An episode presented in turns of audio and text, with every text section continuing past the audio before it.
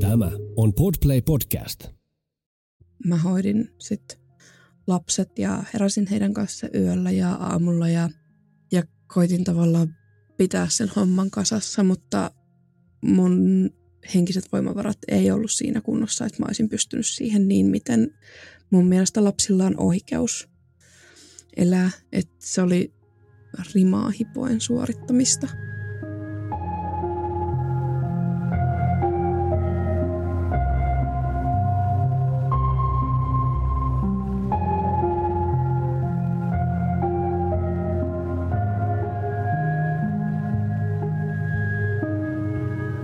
Kuuntelet Siitä on vaikea puhua podcastia. Jokaisessa jaksossa tulet kuulemaan anonyyminä esiintyvän ihmisen vastauksen kysymykseen, mikä on vaikeinta, mitä olet koskaan kokenut. Nämä tarinat kerrotaan ilman sensuuria tai filttereitä. Yksityiskohdat voivat pysäyttää ja pyydänkin siksi huomioimaan sisältövaroitukset, jotka löydät jakson kuvauksesta –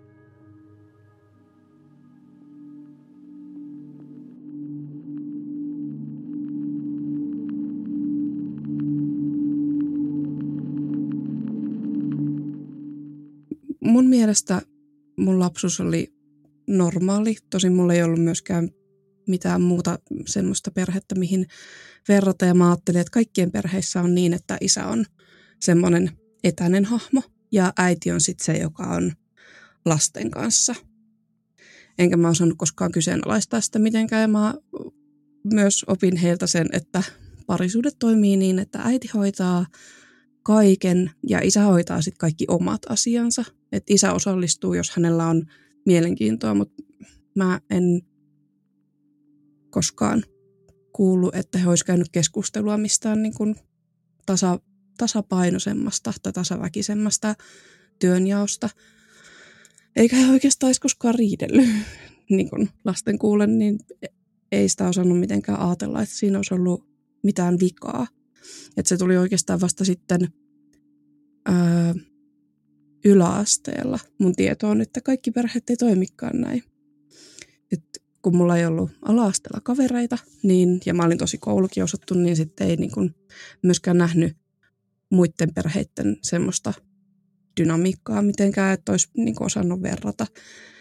Ja sitten kun yläasteella tilanne muuttui, niin sitten alkoi miettiä, että, että onpa erikoista, että niin monella perheellä on näin, että, että ne sanoo, että isä on tosi tärkeä ja semmoinen niin kuin, että isi tekee meidän kanssa tai isä, isä niin kuin kyselee kuulumisia ja näin, koska se ei ollut meille mitenkään normaalia. Ja sama esimerkiksi välittämisen osoituksessa, että meille ei koskaan ole sanottu, että rakastetaan tai välitetään tai halattu, et, no mun äitikin on tästä sitten jälkeenpäin sanonut, että ei hän on, niinku, hän on ajatellut, että se loppuu siihen, kun lapsi on neljä tai viisi. Että sen jälkeen ei ole niinku ollut mitään semmoista, että, että sellaisetkin on ollut outoja tilanteita, kun on nähnyt vaikka, että oma kaveri halaa vanhempiaan, kun ei ole oikein ymmärtänyt sitä, että, että voiko niin oikeasti olla.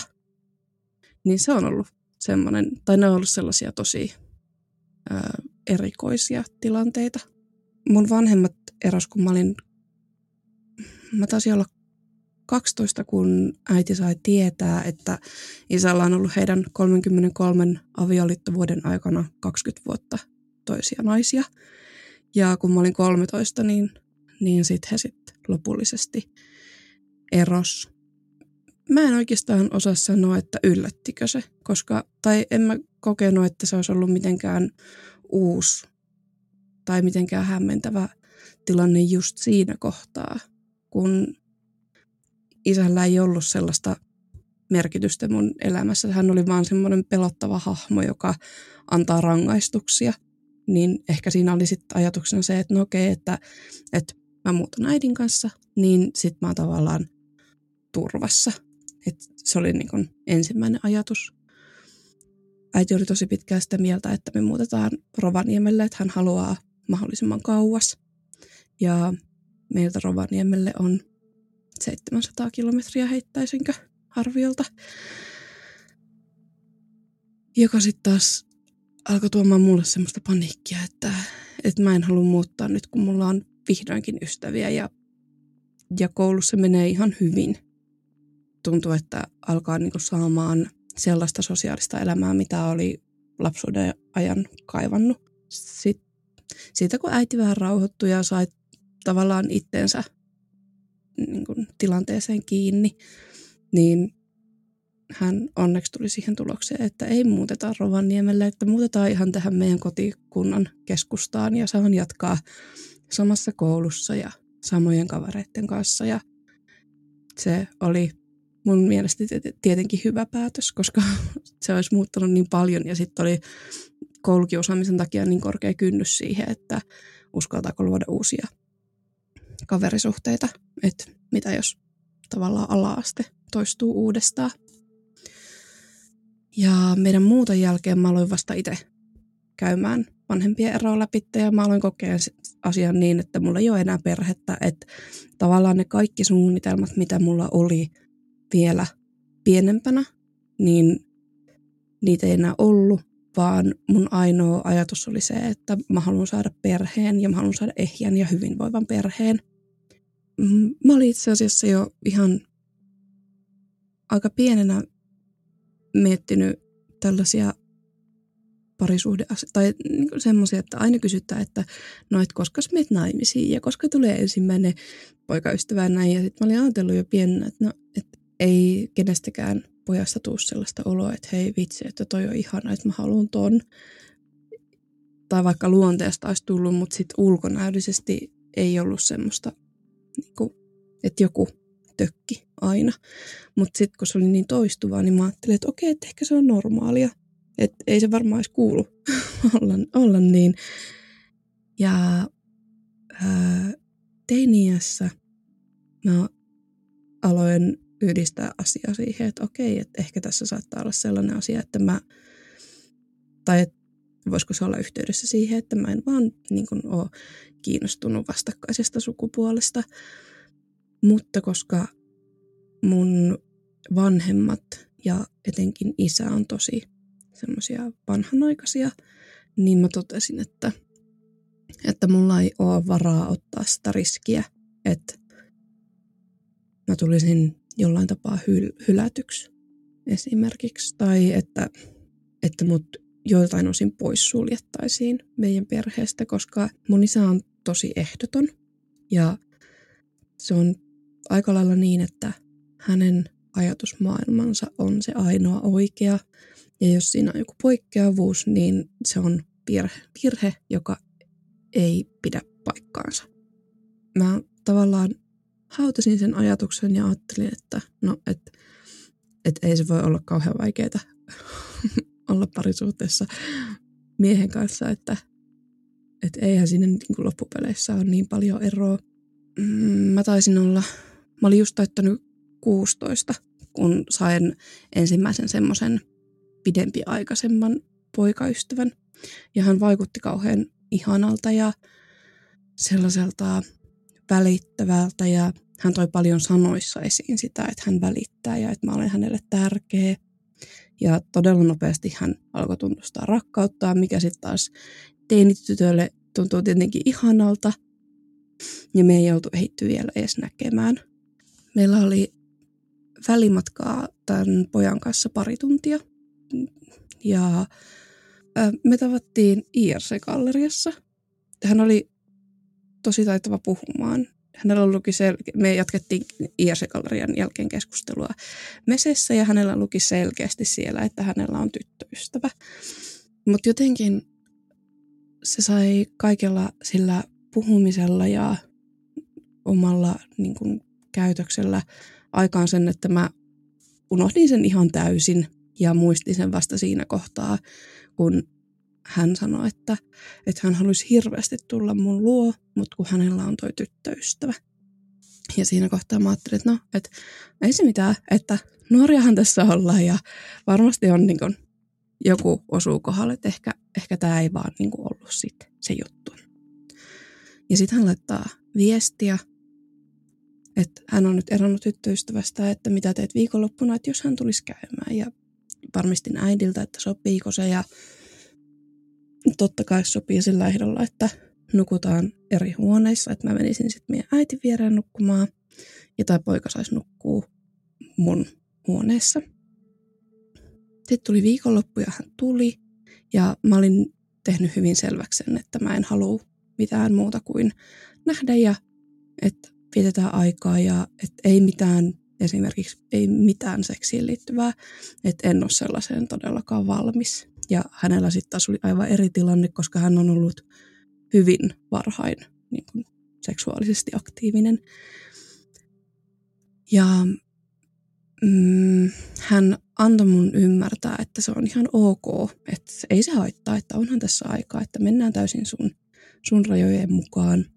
Sitten kun hän tuli, niin hän oli alkuun samanlainen, mitä olin ymmärtänytkin, mutta sitten mitä lähemmäksi ilta tuli, niin sitten alkoi tulla semmoista painostusta tavallaan, että, että älä mene sun äidin viereen nukkua, että jää tähän näin ja että, että meillä voisi olla niin ihanaa ja mä sain sen verran puolustettu itteeni, että se ei mennyt niin kuin, tavallaan, ei mennyt seksiin asti. Ja jäin hänen viereen nukkumaan. on monesti toivonut sen jälkeen, että olisin toiminut niin, miten äiti sanoi, koska se olisi ehkä voinut olla sellainen tekijä, mikä olisi saanut hänet päättää sen suhteen, mistä ei olisi niin kuin sitten tullut kaikkea sitä, mitä se toi mukanaan. Öö, hän oli se viikonlopun ja, ja mulle jäi lähinnä sellainen olo, että no, että et ihan kiva tyyppi, mutta et e, en mä niinku oikein, oli vähän semmoinen olo, että toisaalta joo, että miksi ei. Ja sitten mulle muistui mieleen mun vanhempien parisuhde. Että okei, että äiti oli ollut isälle aika etäinen ja isä oli siitä syystä pettänyt. Että et nyt mulla on oikeastaan vaihtoehtona se, että joko, joko mä oon etäinen ja hän pettää mua tai, tai sitten mä en ole etäinen ja oon tavallaan saatavilla ja tav- tavallaan niin kuin hänen käytettävissä, niin sitten hän ei kohtele mua huonosti, koska se oli se parisuhdemalli, minkä mä olin itse oppinut. Seuraavalla näkemisellä harrastettiin jo seksiä, vaikka en olisi välttämättä halunnut, mutta tavallaan se, se, mitä mä olin oppinut omilta vanhemmilta, niin se painoi niin paljon takaraivossa, että jos mä haluan, että tämä onnistuu, niin tämä on niin kuin sit se juttu ensimmäinen ajatus on sellainen, että, että mun olisi pitänyt saada pitää kiinni omista rajoista ja mun ei olisi tarvinnut suostua, mutta sitten ehkä paine oli siihen liian kova, että on pakko suostua. Tästä ei mennyt kovin pitkään, kun hän saa vakuutettua mut siitä, että me ei tarvita minkäänlaista ehkäisyä.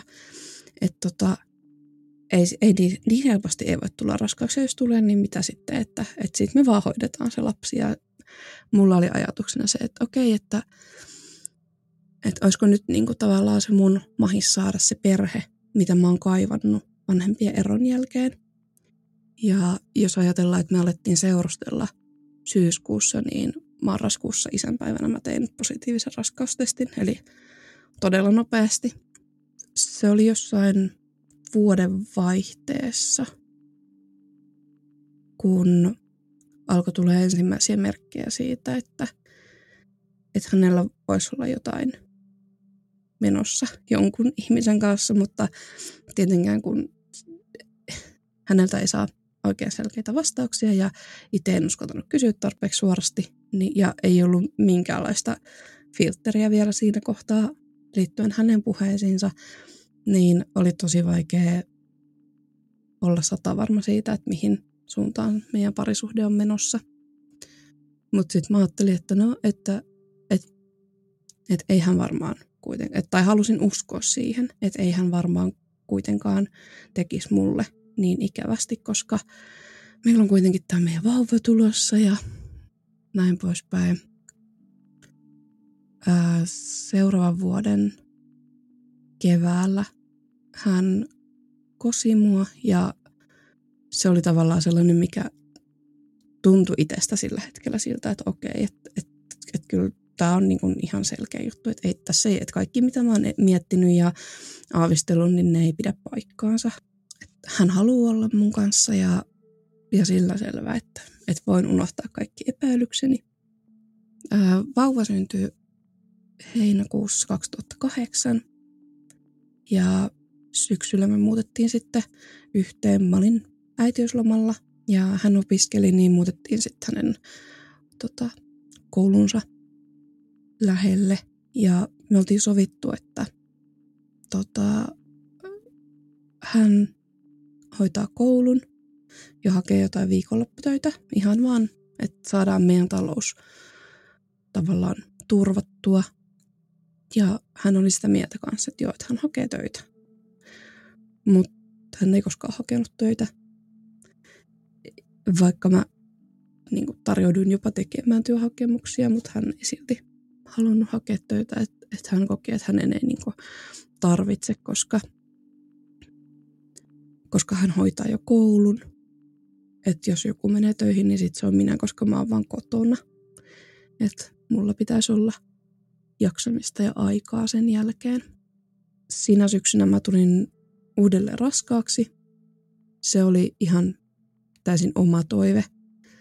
Mä olin ajatellut, että mä haluan lapset mahdollisimman pienellä ikäerolla, että saa tavallaan samaan syssyyn hoidettua kaiken.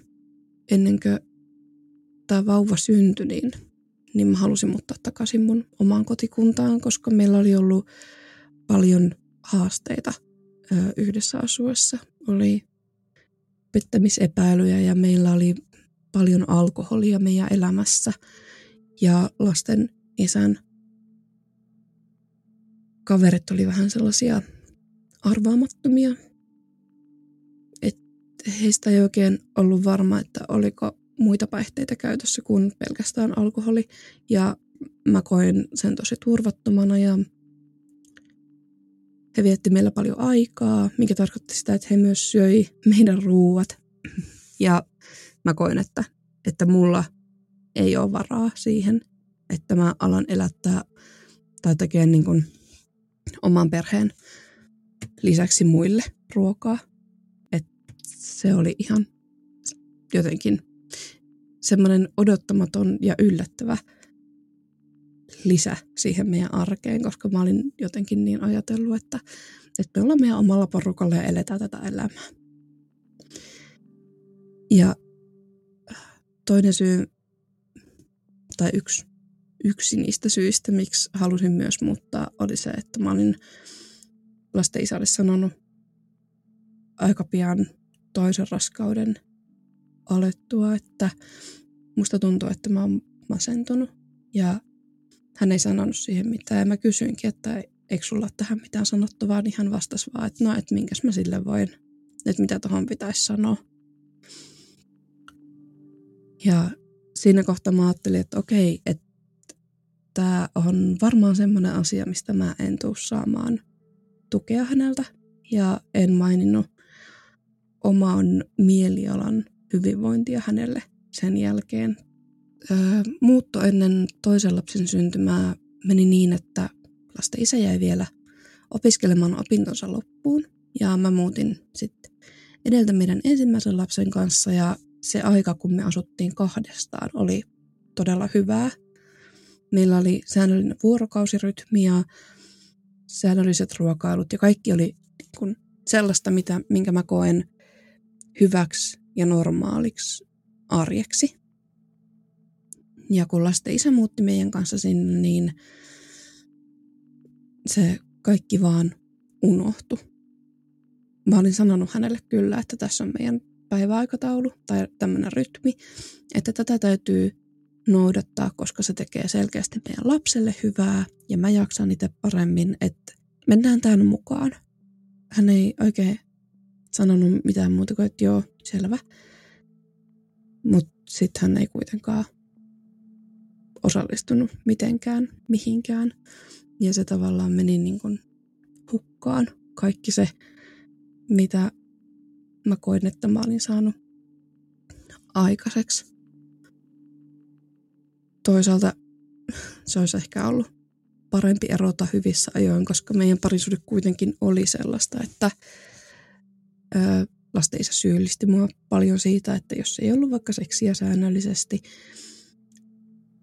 että musta tuntui, näin ei varmasti ollut, mutta se tuntui siltä, että hän pitäisi kirjaa meidän kerroista, koska hänellä oli aina kertoa, että kuinka monta päivää on edelliskerrasta ja että minkä takia mä en tee, koska että mä oon viimeksi tehnyt aloitteen silloin ja silloin. Ja se tuntui tosi ahdistavalta. Ja jos hän teki jotain, mitä mä olin pyytänyt, niin hän halusi aina palkinnoksi siitä seksiä. Ja et, et tuntui, että seksi oli sellainen palkinto hänelle ja rangaistus mulle, koska jos mä en tehnyt jotain, mitä hän oli pyytänyt, niin uhkaus saattoi olla se, että sit sun täytyy antaa. Mä oon kokenut sen sellaisena henkisenä väkivaltana ja sellaisena tavallaan kiusantekokeinona tai sellaisena, että vähän niin kuin uhkauksena. Jos et tee sitä, niin sit sä joudut olemaan mun lähellä ja eihän sen niin kuuluisi olla missään nimessä, vaan sen pitäisi olla sellainen, mitä, mitä haluaa automaattisesti olla toisen lähellä. Mutta mä luulen, että siihen on vaikuttanut myös se, että jos mä esimerkiksi halasin häntä, niin hänen mielestään se tarkoittaa samaa kuin suostumusta seksiin. Eli mä en voinut olla hänen lähellään, ellei mä ollut valmis meneen pidemmälle. Ja jossain kohtaa meidän parisuhdetta mulle tuli sellainen olo, että, että voihan se olla niinkin, että, että jos mä en olekaan kiinnostunut naisista, vaan että jos mä en vaan koe halua esimerkiksi seksiä, että jos mä oonkin vaikka aseksuaali, koska tuntuu, että puuttuu semmoinen aito halu. Musta, meidän välillä musta tuntui siltä. Mä aloin miettiä masennuks, masennuksen todennäköisyyttä siinä kohtaa, kun huomasin, että ei ole enää sellainen ihminen, mitä on aikaisemmin ollut. Et tuntuu, että mistään ei löydä mitään hyvää ja mistään ei löydy mielenkiintoa. Mä teen vaan pakolliset asiat, eli hoidin lapset ja lasten isä ei osallistunut tähän millään tapaa, koska hän on itse asiassa vuosia myöhemmin.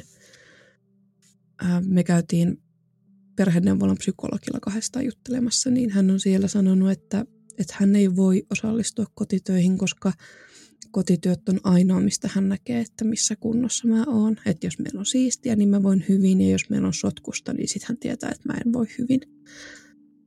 Mutta hän ei ole koskaan tehnyt mitään sen eteen, että mä voisin paremmin. Ei hän ole, niin kun, vaikka mä oon pyytänyt, että voisitko sä soittaa lääkäriä ja mulle, että kun musta tuntuu, että mä en pysty tekemään sitä itse, niin, niin ei hän ole tehnyt edes sitä, vaikka suoraan pyysin. No silloin kun meidän toinen lapsi syntyi, se oli sitten 2010 toukokuuta ja lasten isä oli just valmistunut, mutta hänellä ei ollut työpaikkaa ja hän ei kauhean aktiivisesti hakenutkaan työpaikkaa, niin musta tuntuu, että mä hoidan kolme lasta samaan aikaan, koska hän keskittyi tosi paljon pelaamiseen, joko rahapeleihin tai pleikkapeleihin. Ja mä hoidin sitten lapset ja heräsin heidän kanssa yöllä ja aamulla ja, ja koitin tavallaan pitää sen homman kasassa, mutta mun henkiset voimavarat ei ollut siinä kunnossa, että mä olisin pystynyt siihen niin, miten mun mielestä lapsilla on oikeus elää. Että se oli tosi semmoista rimaa hipoen suorittamista. Ja se oli sitä aina siihen asti, kunnes hän oli saanut töitä. Ja, ja se oli vähän helpottanut meidän taloudellista tilannetta kyllä. Ja yksiltä hän sanoi, että, että heillä on tulossa firman ö, pikkujoulut, joihin saattaa puolison mukaan. Ja sitten mä ajattelin, että, no, että se on niin kutsu. Ja sanoin, että, että mä voin järjestää lapsille hoidon, että mennään vaan. Ja sitten hän katsoi mua ihan hölmistyneellä ilmeellä ja sanoi, että eihän sitä tarkoittanut. Että et sä oot tulossa mukaan, että sä saat jäädä tänne. Että et hän menee niin kuin yksin. Hänellä ei ollut mitään muuta sanottavaa, että et, muuta kuin, että et sä nyt vaan tuu, että sä jäät tänne. Ja tarpeeksi pitkään, kun mä sitä intin, niin sitten hän sai sanottua, että, että kun hän ei halua niin kun enää olla mun kanssa, että hän haluaa päättää tämän parisuhteen mahdollisimman nopeasti, että tämä oli hänen osaltaan tässä ja hän jatkaa niin kuin tästä nyt sitten sinkkuna. Että vaikka asuttaisiinkin saman katoalla, niin hän on sinkku.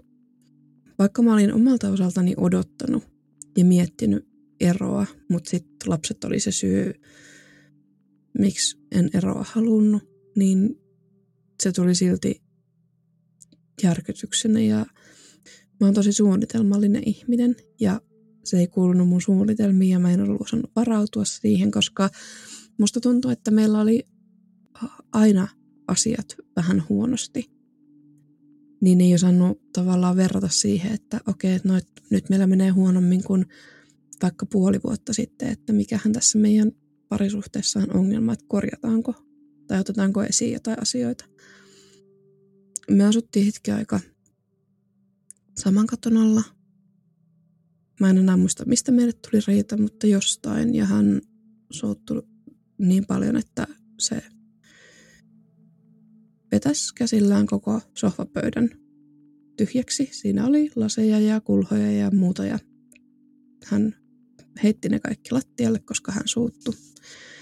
Ja kello oli siinä kohtaa paljon, varmaan, varmaan 10 ja 12 välissä mä veikkaisin. Ö, lapset oli jo nukkumassa, mutta siinä kohtaa mulle tuli semmoinen olo, että, että mä en jää tänne. Että mä en uskalla, koska mä en montaa kertaa ollut nähnyt häntä niin suuttuneena. Ja se oli niin uusi ja arvaamaton tilanne, että se pelotti. Niin halusin pois sieltä ja mä kävin herättämässä lapset, puin heille vaatteet ja tilasin taksin ja soitin äidille, että, että jos lasten isä tyhjentää mun tilin, niin voitko tulla maksamaan, että me tullaan nyt sinne. Me ajateltiin silloin, että, että vaikka ollaan erottu, niin näytetään lapsille, että voidaan viettää aikaa yhdessä ilman mitään riitoja ja että, että kun, että er, vaikka tapahtuu iso elämänmuutos, niin se ei aina ole paha asia, vaan että siitä voi saada paljon hyvääkin. Ja näin me jatkettiin jonkun aikaa, kunnes noin vuosi meidän erosta, niin tota, lasten isä toi ilmi, että, että huomatko, että hän on ihan täysin muuttunut. Hän on ihan erilainen ihminen ja sitten mä ajattelin, että no et niinpä onkin, että, että onhan hän muuttunut. Että, että onpa ihanaa, että kiva nähdä hänet sellaisena ihmisenä, mitä olisi toivonut jo aikaisemminkin. Ja sitten me päätettiin, että no, että kokeillaan, jos tämä parisuhde tästä kuitenkin lähtisi vielä rullaamaan. Meidän eron aikana mä olin paljon miettinyt just tällaisia asioita, että, että millaisen ihmisen kanssa mä haluaisin luoda parisuhteen ja että mitä sukupuolta tämä ihminen olisi ja aina niin kuin tavallaan päätyi siihen, että no, että nainen on niin kuin semmoinen mulle sopivin vaihtoehto. Jotenkin siinä kohtaa, kun lasten isä toi ilmi sen, että, että hän on muuttunut ja voitaisiin niin kuin kokeilla, että, että olisi ihanaa, että lapsilla olisi kuitenkin ydinperhe, niin se kuitenkin paino niin paljon enemmän jostain syystä kuin se, että mä tekisin niin, miten musta tuntuu varmasti hyvä, hyvältä. Ja niin me palattiin sitten yhteen. Ja mä olin tehnyt sellaista tulevaisuuden suunnitelmaa. Mä olin ajatellut, että sitten kun mä oon 28, niin viimeistään silloin mä haluaisin vielä kolmannen lapsen. Ja sitten lapsiluku on täynnä sen jälkeen. Ja mä olin tästä hänelle puhunut. Hän oli sitä mieltä, että no mutta et, et mitä jos niinku olisi vaikka vähän aikaisemmin. Me oltiin silloin, me oltiin silloin 22-vuotiaita. No, sitten tulin raskaaksi ja kolmas lapsi syntyi ää, kesäkuussa 2014. Se taisi olla samaa kesää jo, kun lasten isä oli, hän halusi vaihtaa työpaikkaa ja oli yrittänyt meidän alueelta hakeekin tota, töitä, mutta ei ollut jostain syystä päässyt haastatteluihin. puoliksi vitsillä ajateltiin, että no et hae töitä tuolta sun kotipaikkakunnan läheltä. Että katsotaan, että miten käy. Hän sitten sai työpaikan oman kotipaikkakunnan läheltä, mikä oli mulle sellainen, mulla oli muuttopäivänäkin vielä sellainen olo, että mä en halua muuttaa, että mä haluan jäädä sinne, missä mun on hyvä olla, ja mä en halua muuttaa. Et se oli, mutta ei mulla oikein ollut vaihtoehtoja ja itse olin ollut mukana siinä ideassa, että joo joo, että haisi sieltä kotipaikkakunnan läheltä, että katsotaan miten käy. Sitten me muutettiin ja mä en kokenut, että mä olisin kotona. Ja niin monena aamuna mä heräsin siihen ajatukseen, että, että ihanaa, että mitähän me tehtäisiin tänään. Että meillä on koko päivä aikaa. Sitten mä avaan silmät ja katon ulos ja mä näen, että mä en olekaan mun kodissa, vaan mä oon jossain muualla ja jossain sellaisessa paikassa, missä mä en haluaisi olla. Mä kävin tosi paljon mun kotipaikkakunnalla yksin tai lasten kanssa, varsinkin alkuun. Ja yksi kerta, kun mä tulin tai lähdin niin kotimatkalle, niin ö, Sannin yksi biisi soi linja-auton tai bussin radiossa ja sitten siinä laulettiin, että jos on jo kotona, miten voi olla koti-ikävä. Ja se oli tavallaan sellainen, mikä itselle tuli, että hei, että nyt mä osaan selittää, että miltä musta tuntuu. Ja kun mä pääsin kotiin, niin mä kerroin heti mun miehelle, että hei, että tämä lause kuvaa nyt sen, miltä musta tuntuu, että tämä on erittäin tarkka kuvaus siitä. Ja hän vähän järkytty. Ja mä kysyin totta kai, että, että onko kaikki hyvin, Et mitä nyt? Niin sitten hän sanoi, että ymmärrätkö sä, miten paljon mua loukkaa tollanen, että mä olen ostanut meille tämän kodin ja mä, mä käyn töissä ja teen kaikkeni, että, teidän olisi hyvä olla ja sitten sä sanot mulle noin. Ja se oli tavallaan sellainen öö, muistutus. Tuntui siltä, että okei, että mä en ehkä saa tuntee näin, että täytyy varmaan muuttaa omaa käytöstä ja tsempata. Pikkuhiljaa meidän arki alkoi menee siihen, että hän ei ollut enää juurikaan kotona. Hän saattoi lähteä esimerkiksi kavereille tai salille tai olla paljon töissä ja mä olin paljon yksin lasten kanssa. Ja se yksinolo vahvisti koko ajan enemmän ja enemmän sitä, että mä en halua enää yhtä ainuttakaan lasta, koska mulla ei riitä paukut enempään, että tämä on ehdottomasti maksimi. Hänen poissaolot saattoi olla sellaisia, että hän lähtee salille 12 aikaan päivällä ja tulee vasta illalla takaisin. Ja mä en tiedä, missä hän on oikeasti ollut. Mut pikkuhiljaa alkoi tuleen puheen lipsumisesta ja hänen kavereitten niin kuin, sanomisista se esiin se, että, että jotain, jotain tässä on ja en varmaankaan ole ainoa nainen. Ja se oikeastaan yllätti, koska mä ajattelin, että kaikki pettämiset ja kaikki olisi niin kuin, että ne olisi takana päin. Ja ne ei enää varjosta meidän parisuudetta, koska hän haluaa olla mun ja lasten kanssa. Ja siinä kohtaa, kun nämä alkoi tulla esiin, niin mun kiinnostus panostaa alkoi hiipuun, koska musta tuntui siltä, että, että se on aivan sama, mitä mä teen, kun lopputulos on se, että hän ei mun nähdäkseni välitä tarpeeksi siitä, että, että meidän perhe voisi hyvin. Yksi täysi vahinkoraskaus tapahtui 2016 keväällä. Ja mä olin automaattisesti sitä mieltä, että, että talasta ei pidetä. Ja hän oli taas sitä mieltä, että ehdottomasti pidetään, että hän ei suostu siihen, että tehdään abortti. Että jos lapsia siunaantuu, niin kaikki lapset pidetään. Ja mä kysyin häneltä, että, että jos tämä lapsi pidetään, niin pystytkö sä lupaamaan, että sä panostat parista tähän meidän perheelämään niin paljon kuin sä vaan pystyt. Sitten se tarkoittaa sitä, että sä käyt töissä. Joo, toki voit nähdä kavereita, mutta saatat lapsia sinne mukaan. Jos sä käyt salilla, niin sä et ole siellä koko päivää. Tai jos sä menet salille, niin saatat lapset salin lapsiparkkiin mukaan. Ja koska hän ei suostunut näihin, niin sitten mä sanoin, että niin, että, että tämä on, sitten meillä on vaan se yksi vaihtoehto, ja loppupeleissä mä aion tehdä sen päätöksen. Ja mä tein abortin ja en, en ole päivääkään katunut sitä. Mun mielestä se on ollut oikea ratkaisu silloin ja se on oikea ratkaisu edelleen.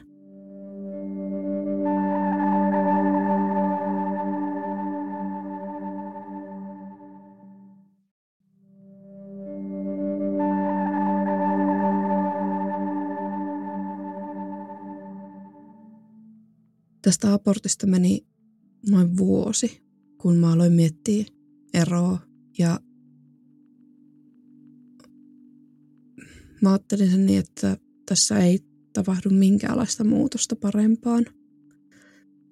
Ja me junnotaan näitä samoja ongelmia, sama epävarmuus ja epäluottamus toiseen, samat painostukset ja, ja syyllistämiset seksiin liittyen ja musta alkoi tuntua, että lapset ei ole tarpeeksi ykkössijalla. Mä en tarkoita sitä, että lasten pitäisi olla kaikessa aina ykkössijalla, mutta mä haluaisin, että lapsia kasvatetaan lapsilähtöisesti ja se ei enää toteutunut. Mä en vaan nähnyt meillä enää mitään tulevaisuutta. Ja mä otin tämän äh, eron puheeksi. Lasten isä sai mut puhuttua pariterapiaa, jolla me mentiin sinne lastenneuvolan psykologille keskustelemaan.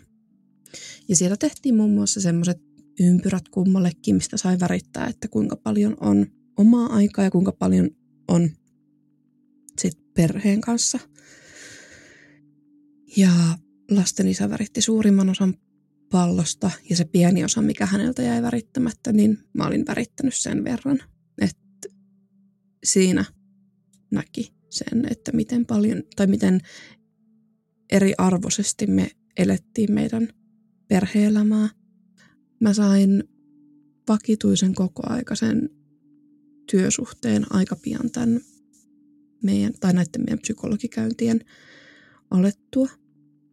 Ja heti kun mä olin saanut siihen perehdytyksen ja osaamismerkinnän, niin mä aloin tekemään ylitöitä, koska mä ajattelin sen niin, että että, tota, että mä oon nyt töissä. Ja mä tein töitä todella paljon. Mä opettelin uusia alueita meidän työpaikalta, että mä sain tehtyä vielä enemmän töitä ja parhaimmillaan mä tein 60-70 tuntisia työviikkoja. Se oli tosi väsyttävää ja kuluttavaa, mutta samaan aikaan se tuntui hyvältä, koska palkkakuitit oli myös sen mukaisia ja mä koin sen jotenkin tosi hyvänä, että mä tienasin niin paljon.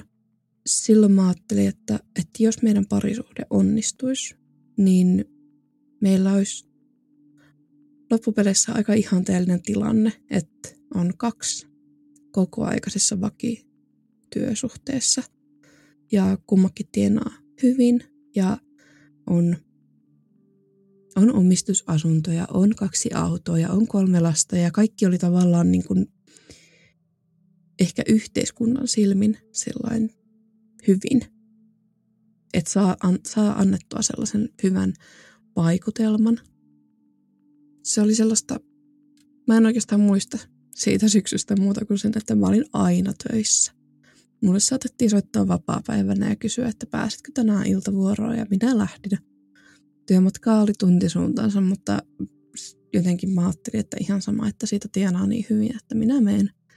Sitten tuli joulu ja me oltiin sovittu, että mennään mun äidin luo jouluksi. Että mennään kahdella autolla. Mä lähden lasten kanssa aatoaattuna ja lasten isä tulee sitten aattuna. Hän oli ottanut jouluksi vielä töitä, niin hän pääsi aattuna vasta illasta tuleen ja aattoi aattoilta ja joulupäivä meni pitkälti siihen, että hän puhui työpuheluita, mikä ärsytti mua, koska mä ajattelin, että no, että mäkin olin kieltäytynyt toista jouluna, että, että tämän piti olla niin kuin semmoinen yhteinen päätös, että keskitytään jouluun ja annetaan aikaa lapsille ja keskitytään, niin kuin, ollaan perhe. Me lähdettiin joulupäivänä kotiin päin ja sitten tuli Tapanin päivä. Mun tosi yleinen kysymys on sellainen, että ootko nukkunut hyvin ja näetkö jotain unta? Mitkä mä häneltäkin sinä aamuna kysyin ja hän oli vähän semmoinen vaitonainen ja että ei hän oikein tiennyt, että mitä sanoo. Ja mä kysyin sitten, että no, että ootko nähnyt pahaa unta? Niin sitten sanoin, että no ei hän oikein tiedä, että oliko se, että ei se nyt mikään mukavakaan uni ollut. Mutta okei, no haluatko puhua siitä? Ja ei hän halunnut puhua.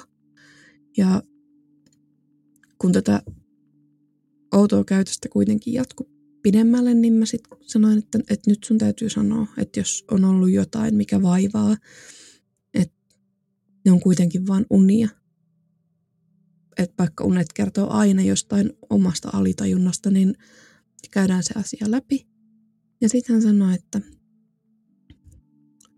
sitten hän sanoi, että, että hän oli nähnyt unta, missä hän oli flirttaillut jollekin asiakkaalle. Ja mä olin nähnyt sen ja mä halusin erota. Että et, et, miten tämä niin kuin, miksi tämä vaikuttaa suhun noin. Niin sitten hän sanoi, että, että ei kun mä vaan mietin, että olisiko parempi erota, ettei niin käy. ja jotenkin siinä kohtaa musta tuntui, että, että nyt on. Tuli mieleen se, että, että, no, että mä oon halunnut keväällä erota ja nyt meillä menee ihan okosti, mutta jos tollaiseen syyhyn, tai jos on tollainen syy, johon perustaa omat ajatuksensa ja että miten niiden jälkeen toimii, niin ehkä se on sitten parempi vaan erota. Ja tultiin siihen päätökseen, että erotaan sovittiin samalla, että tammikuu asutaan saman katoalla. Sen jälkeen hän muuttaa pois ja mä jään ö, meidän asuntoon siksi aikaa, että mä löydän jonkun vuokra-asunnon siitä jostain läheltä. Että tota, se oli helpoin ja järkevin ratkaisu siihen mennessä, tai niin kuin siihen tilanteeseen nähden.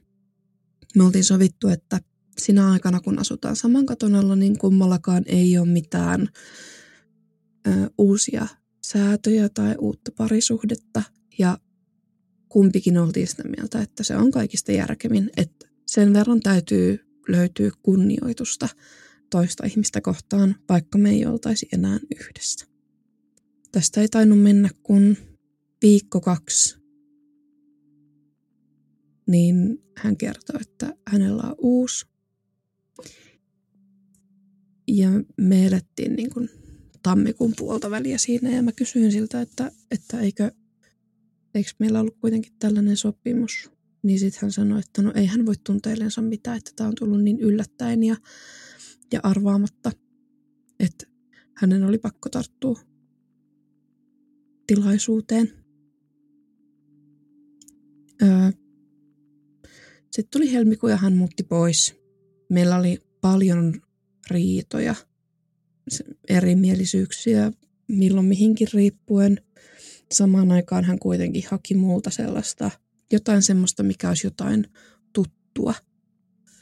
Minkä mä toisaalta ymmärrän, koska vaikka olisikin eronnut, niin me oltiin siinä kohtaa ehitty olen yhdessä kymmenen vuotta. Ja se on aika iso aika, tai pitkä aika. Niin lapset oli meillä vuoroviikoin. Ja kaikki lapsettomat viikot mä teen ylitöitä. Ja lapsiviikot mä tein vaan omat vuoroni, mutta töissä sain paljon kommentteja esimiehiltä, että mikä juttu tämä on, että miksi et enää tee ylitöitä. Ja meidän tiimin esimies oli sellainen, että hänen oli kauhean vaikea ymmärtää sitä, että, että miksi mä vaan laitan lapsia johonkin hoitoon ja tee lisää ylitöitä. Mutta ajattelin siinä kohtaa, että mä teen, että mä en laita lapsia hoitoon ylitöiden takia, että niin tärkeitä ne ei mulle ole. Sen kevään loppuun mä jaksoin tehdä ylitöitä, kunnes yhtäkkiä tuli ihan täys pysähdys. Tuntui, että mä en enää nuku ja mä en enää jaksa tehdä oikeastaan mitään muuta kuin vaan maata. Silloin kun lapset oli mulla, niin mä hoidin lapset kyllä. Ja hoidin kodin, mutta kaikki lapsettomat ajat, niin musta tuntuu, että mä en, niin, mä en jaksa enää yhtään mitään. Sitten mä hakeuduin työterveyteen ja ensin mulle tota, todettiin ahdistuneisuushäiriö, mutta se muutettiin tosi nopeasti työuupumukseksi ja diagnosoitiin masennuksena. Mä sain sairauslomaa koko kesän kahden viikon jaksoissa, mikä tuntui todella uuvuttavalta, kun heti kun pääsee tavallaan siihen tunteeseen, että okei, että, että mä oon oikeasti sairauslomalla, että nyt mä voin hengähtää ja yrittää rauhoittua ja palautua ja saada itteni kuntoon, niin sitten alkaakin jo läheneen se päivä, kun on taas lääkäri ja ei tiedä yhtään, että miten tämä tulee jatkuu, että laittaako se mut töihin vai, vai saanko mä vielä hetken levätä. Mun esimies ei pitänyt tästä ollenkaan ja hän sitten laittoi mulle aika ilkeitä viestejä. Ja yksi semmoinen, mikä on jäänyt mieleen, oli, että, että saat siirtyä tuohon toiseen tiimiin, että hän ei tarvi heikkoja työntekijöitä. Tätä tilannetta ei auttanut se, että elokuun puolessa välissä kahden viikon varoajalla lasten isä ilmoittaa, että hän muuttaa kahden tunnin ajomatkan päähän uuden puolison luo. Mä halusin, että me tehdään tapaamissopimukset ja elatussopimukset, koska mä, mun tarvii tietää, että koska lapset on menossa isälleen. Ja meillä ei ollut elatussopimusta siihen päivään asti ollut, koska molemmat tienas hyvin ja lapset tuli viikko viikko ja me oltiin sen verta sovussa.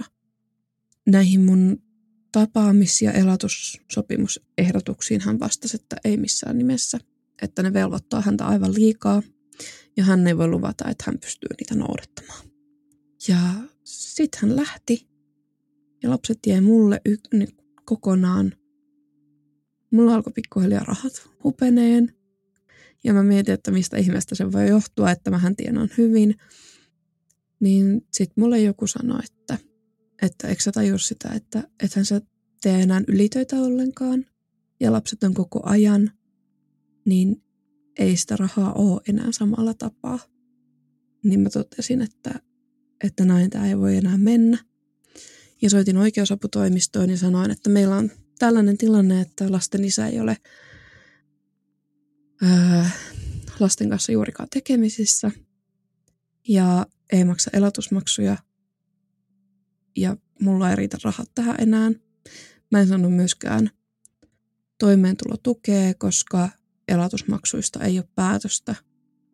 Mä yritin Kelaan selittää, että, että mikä tämä meidän tilanne on, mutta sieltä ei silti heronnut mitään. Me sovittiin tapaaminen tämän oikeus tämän asianajajan kanssa. Ja mulla ei ollut tiedossa lasten isän osoitetta, hän ei halunnut sitä mulle kertoa. Mutta toki muut tämmöiset henkilötiedot tiesin ja muistin, niin tämä asianajaja sanoi, että näillä me päästään kyllä hyvin alkuun, että, että hän, hän saa selvitettyä kyllä osoitteet isä ei, hän ei pitänyt tästä ollenkaan ja hän laittoi mulle aika vihaisia viestejä, että, että mitä tämä on ja tarkoittaako tämä nyt sitä, että hän on niin kuin vaan tämän ihmisen kanssa tekemisissä. Mä olin myös pyytänyt isältä, että hän osallistuisi lasten lääke- ja ruokakustannuksiin, mutta hän ei vastannut mun pyyntöihin mitään. Joku kerta me nähtiin, kun hän tuli lapsia hakemaan luokseen ja kysyin häneltä tästä asiasta, niin sitten hän sanoi, että että ei hän anna mitään, jos tolle vingutaa. Se oli aika selkeää sitten, että häneltä, häneltä ei tule mitään, joten en sitä sitten häneltä sen enempää pyytänytkään.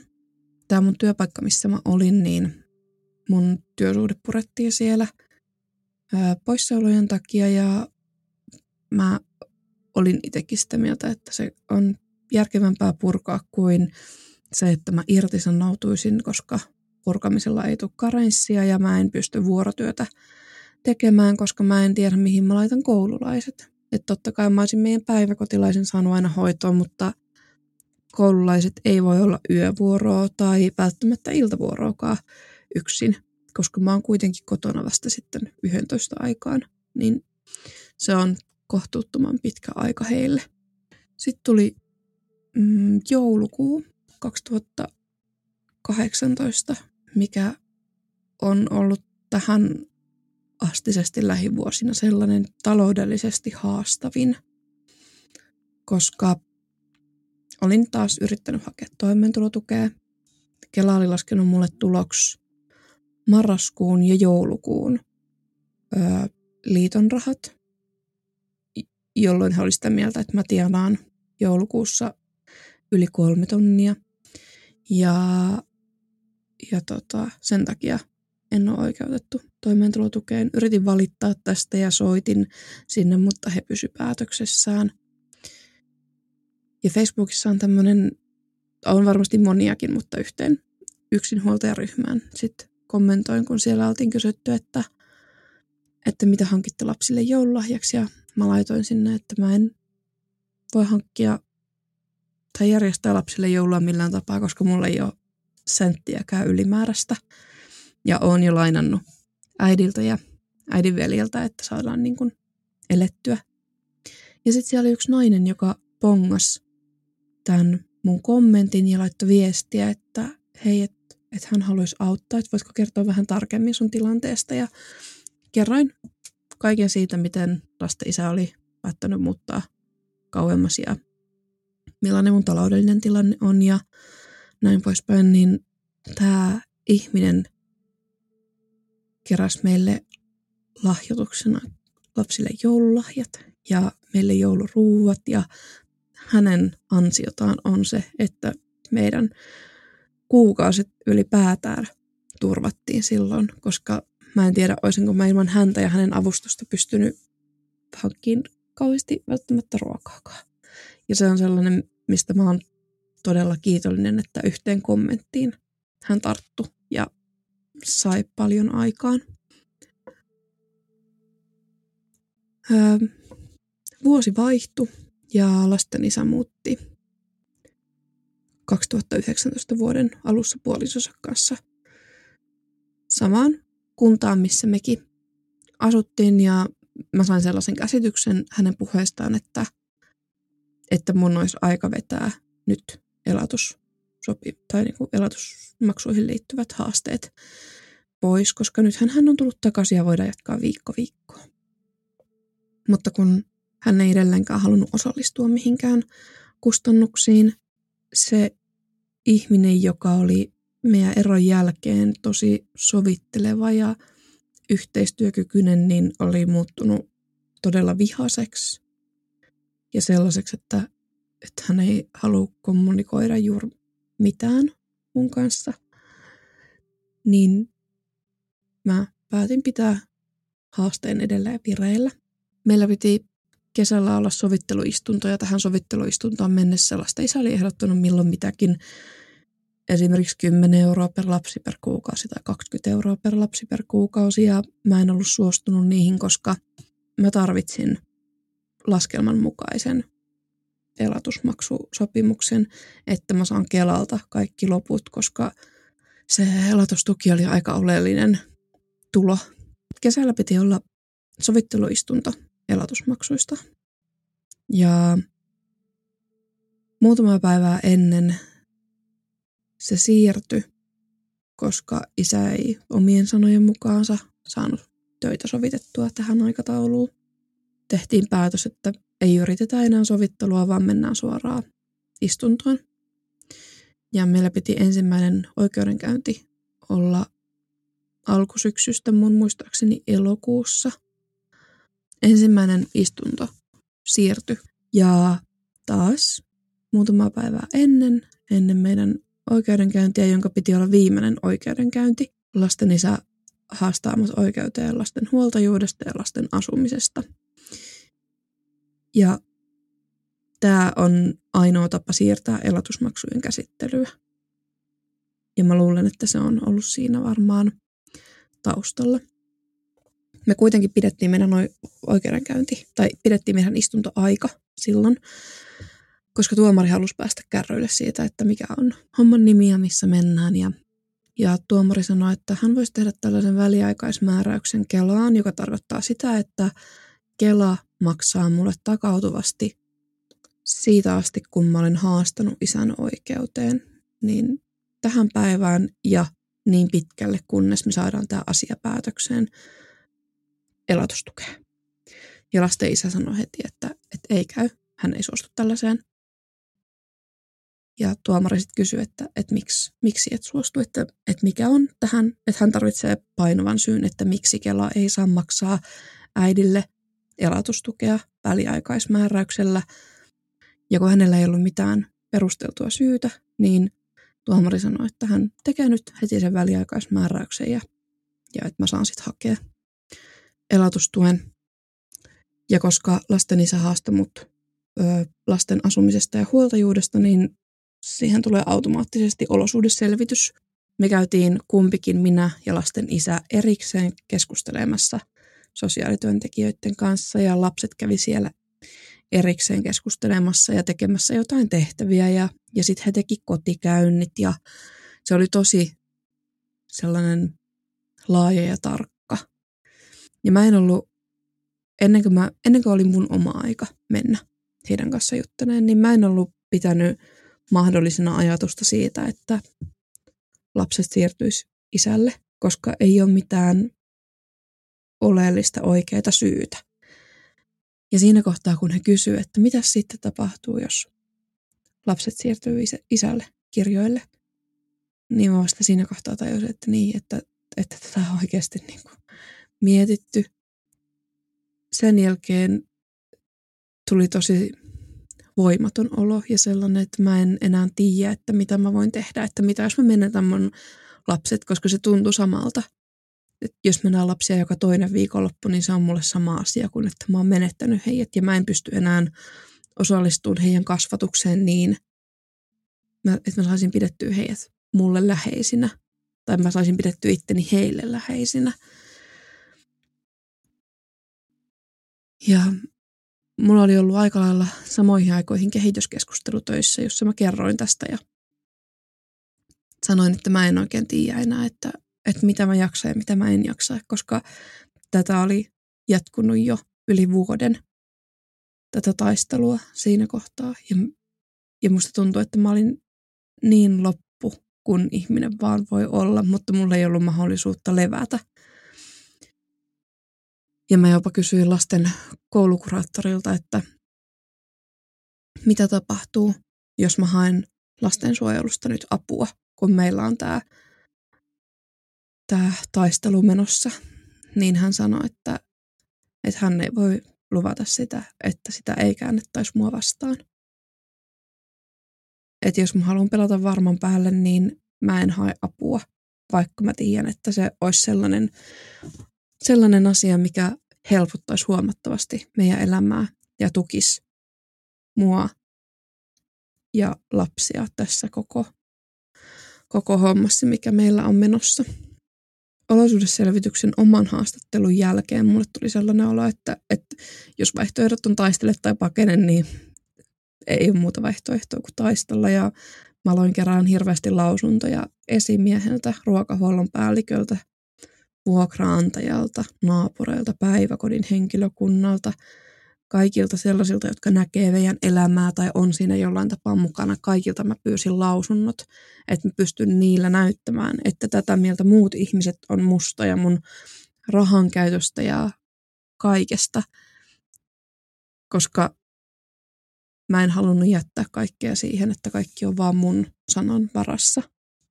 Se taisi olla 2020 ennen pääsiäistä, kun mä jäin sairaslomalle, koska musta tuntuu, että mä en jaksa enää mitään ja kaikki oli niin uuvuttavaa ja koska mä en voi ottaa lomaa perheestä ja mä en voi ottaa lomaa tästä oikeudenkäynnistä, niin mun on pakko otettava se vapaa töistä, että mulla on edes joku tästä yhtälöstä pois.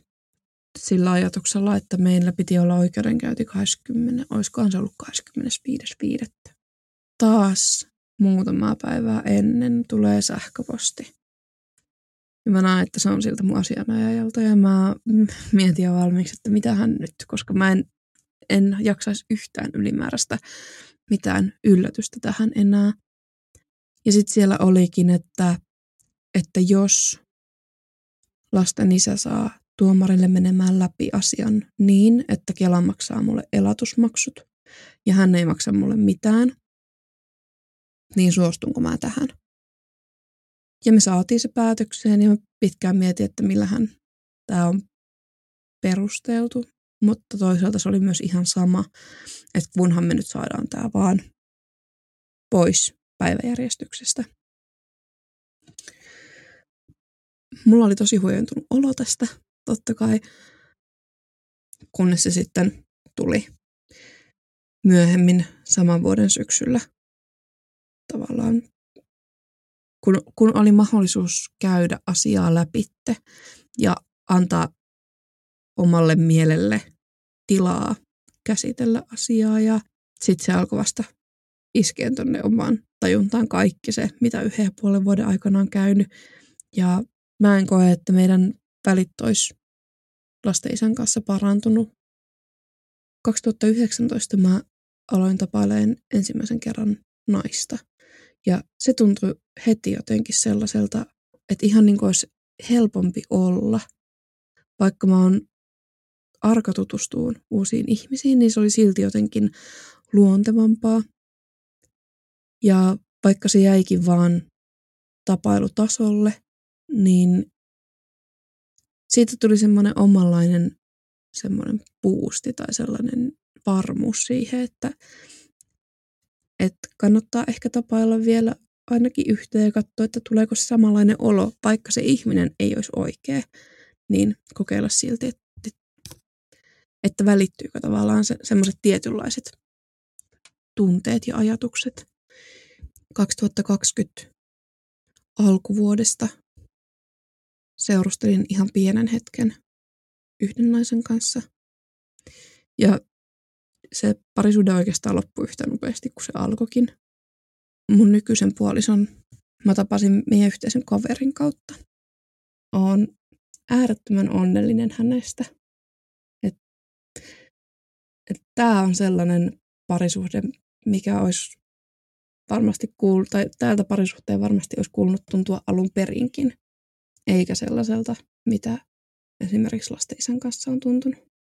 Silloin kun mä tulin kaapista ulos, niin sen jälkeen mun isästä ei kuulunut mitään. Hän ei vastaa mihinkään viesteihin tai puheluihin, mitä mä toisaalta osasin odottaa, mutta ehkä pieni osa musta toivoi, että hän näkisi kuitenkin mut sieltä. Mun täytyy vaan hyväksyä, että ei, tässä ei nyt ole muuta vaihtoehtoa. Äiti järkytty alkuun ja kysyi, että no entäs lapset, että mitä sä meinaat lapsille tehdä. Totesin, että, että ajattelin edelleen jatkaa heidän äitinä. Että et eihän se niinku muuta mitään ja olen pyrkinyt kuitenkin kasvattaa lapset niin, että he ei ole turhan kapeakatseisia, eli en, tässä ei pitäisi olla mitään ongelmaa. Olen miettinyt paljon sitä, että miten asiat olisi mennyt, jos mä en olisi ajatellut, että, että mut esimerkiksi suljettaisiin pois, vaan olisin ollut rohkeampi. Kaikista vaikeinta on varmaan ollut käydä oikeustaisteluja ja yrittää pitää hermot kurissa ja koittaa jaksaa. Että siinä on ollut niin paljon yhdessä. Jos tätä kuuntelee joku, joka kokee tällä hetkellä vastaavaa, niin haluan sanoa, että vaikka just nyt tuntuu pahalta ja haastavalta, niin se ei kestä loputtomiin. Jossain kohtaa se loppuu ja, ja siinä kohtaa voi olla ylpeä siitä, että, että jakso kaiken sen taistelun ja kaiken, kaiken käydä läpi.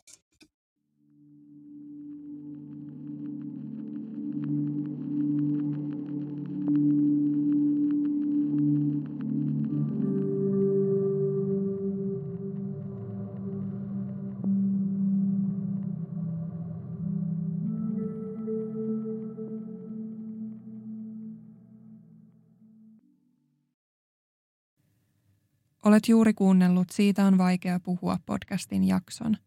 Jos päivän aihe kosketti sinua, suosittelen tutustumaan linkkeihin, jotka löydät jakson kuvauksesta. Jos haluaisit osallistua podcastiin ja kertoa oman tarinasi, voit lähettää hakemuksen osoitteeseen siitä on vaikea puhua at gmail.com. Siitä on vaikea puhua podcastin löydät myös Instagramista nimellä Siitä on vaikea puhua – Sieltä löydät muun muassa kuvan esineestä, jonka haastateltava henkilö kertoi muistuttavan häntä jaksossa puhutusta aiheesta. Kiitos kun otit aikaa päivästäsi kuullaksesi yhden ihmisen tarinan. Ensi kertaan.